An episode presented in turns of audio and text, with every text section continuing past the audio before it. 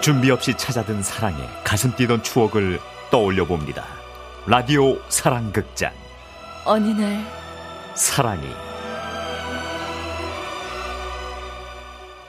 집에 오는 길은 때론 너무 길어 나는 더욱더 지치곤 해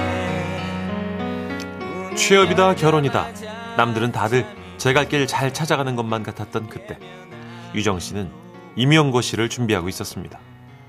이미 두 번의 낙방으로 자존감은 떨어지고 스트레스도 머리 끝까지 차오르던 그 시절 유정 씨는 다시 한번 마음을 잡기 위해 뭐라도 해야겠다고 생각했죠.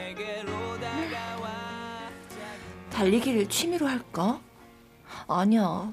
겨울엔 춥고 여름엔 덥고 안 돼. 아, 별로야. 그러면 수영을 할까? 아니야. 그럼 또 수영복 사야 되고 돈도 들고 아, 뭐 하지? 뭐 하지? 그러다가 어느 날 동네 친구가 제안을 했죠. 야, 우리 탁구 치러 다닐래? 이 동네 싸고 괜찮은 탁구장 있어. 탁구? 그래서 스트레스를 풀 겸 시작했던 탁구. 야, 근데 너 탁구 좀 칠 줄 아니? 전혀, 전혀 못 치지. 뭐 대충 이렇게 저렇게 그냥 핑퐁 핑퐁 하면 되는 거 아닌가?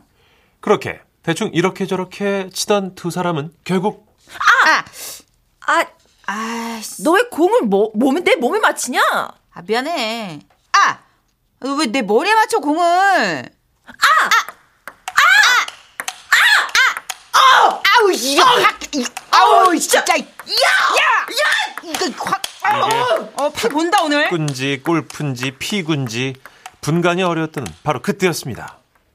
저 180cm가 넘어 보이는 키에 탁구공 같은 근육에 팔뚝 여기저기에 보이던 그 남자. 뭐야? 탁구장에도 헌팅 같은 게 있는 거야?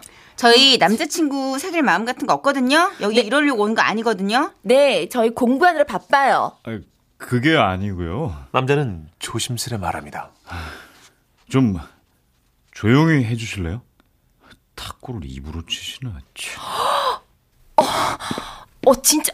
와, 아, 맞는 말인데 기분 정말 나빠. 와. 잘생겼다. 이것이 유정 씨와 그의 첫 만남이었습니다.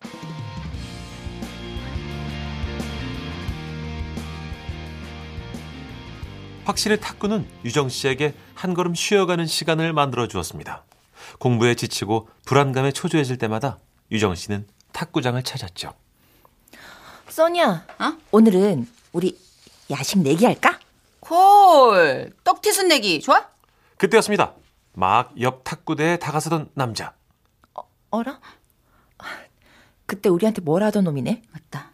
남자는 유정 씨에게 살짝 목리를 하더니 친구와 탁구를 치기 시작하는데요.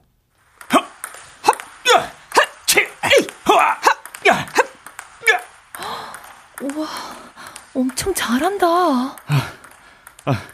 아, 뭘 그렇게 보세요? 네? 아니요. 뭐 그쪽도 시끄럽긴 마찬가지인 것 같아서요. 아, 그때 기분 나쁘셨구나.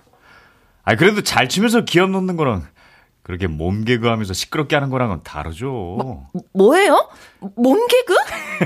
탁구공을 막 환풍기에다 꽂아 넣으시던데? 그거 빼느라 어제 사장님이랑 우리가 고생 얼마나 했는 줄 알아요? 탁구 대신 농구를 하시면 어때요? 예? 어머, 뭐, 뭐, 별, 별. 어, 참. 야, 써니야, 가자. 아이, 가시게요? 탁구 말고 농구하라면서요. 어? 농구하러 갑니다, 지금. 저, 저, 잠깐만요. 네? 제가 가르쳐 드릴까요? 솔깃한 제안이었습니다. 그렇지 않아도 아무리 쳐도 늘지 않은 탁구 실력에 역시나 전문가에게 배워야 하나 고민하고 있던 차. 나중에 같이 혼합복식으로 쳐도 재밌을 텐데요. 우리 그렇게 호락호락한 여자 아니거든요? 야. 우리가 만만해요? 저희 친구분은 제 잘생긴 친구가 가르쳐 줄 텐데. 몇 시까지 오면 되죠? 그렇게 유정 씨는 남자에게 탁구를 배우기 시작합니다. 자, 아, 라켓 잡는 법, 드라이브 하는 법, 백스윙 하는 법. 아, 뭐 알려드릴 게 많지만 가장 먼저 알려드리고 싶은 건, 아, 제 이름입니다. 전 김영선이라고 합니다. 아, 네, 전 남유정입니다. 그리고 유정 씨의 탁구 실력이 늘어갈수록 두 사람의 만남도 깊어갔죠. 역시 탁구 후에 마시는 이 한 잔. 이야, 속이 뻥 뚫린다니까. 그러게. 아, 그래서 공무원 시험 준비는 요즘 어때? 어, 아, 그냥 막막해. 임용고시도 그렇지? 음. 아, 늘 제자리 걸음하는 느낌이랄까. 아, 그 기분 뭔지 알지. 그래도 네가 이렇게 같이 있어서 얼마나 위로가 되는지 몰라. 나도 그런데. 자, 이건 내가 응원의 마음을 담아주는 에너지 술이다. 서로가 서로에게 힘이 되는 마음.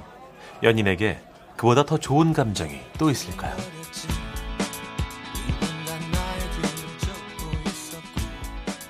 그렇게 1년이란 시간이 지났습니다. 그리고 서로를 응원하고 격려한 덕분인지 영선 씨는 공무원 시험에 합격을 했고 우와, 내가 드디어 합격이라니. 그리고 유정 씨도 임용고시 합격했죠.